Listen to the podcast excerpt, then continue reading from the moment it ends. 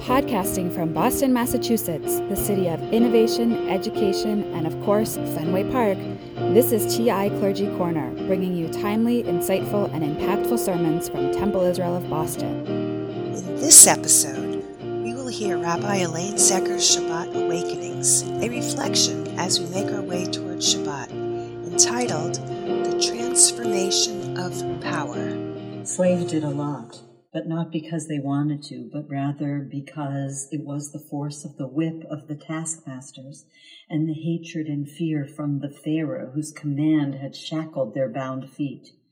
This week's portion comes after redemption at the sea and revelation at Mount Sinai. The Israelites have certainly been on the move, escaping Egypt, crossing the sea, and gathering at the mountain. They were just in the nation's stage of learning the expectations that will bring their future lives into focus. It will come in the form of sacred obligations, the mitzvot, that will elevate their lives rather than condemn them to the heavy burden of servitude. Ironically, the first instructions of this week's portion, Mishpatim, spoke to the treatment of slaves. The Israelites knew slavery from one perspective, but here the directive is how to treat a slave. The placement of power shifts from Exodus 21, 1 through 3. These are the rules that you shall set before them when you acquire a Hebrew slave. That person shall serve six years and shall go free in the seventh year without payment. If a male slave came single, he shall leave single. If he had a wife, his wife shall leave with him. From Exodus 21, 1 through 3. It must have been a huge shift, but not in the way we might assume slavery would still exist. That was a given. There was no moral or ethical question about its existence, though we might argue otherwise today. Their world and time had slaves. What would change is how slaves would be treated by the former slaves. There would be rules and regulations, responsibilities expected from those who held them. The shift of power placed expectations on their behavior.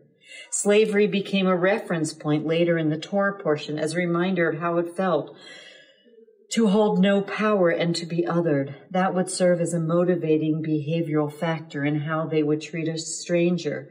In 2220, you shall not oppress or wrong a stranger, for you were strangers in the land of Egypt.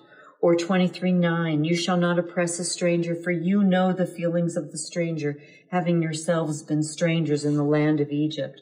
As slaves in Egypt, the Israelites were the epitome of outsiders, of the most strange, strange strangers turned into slaves.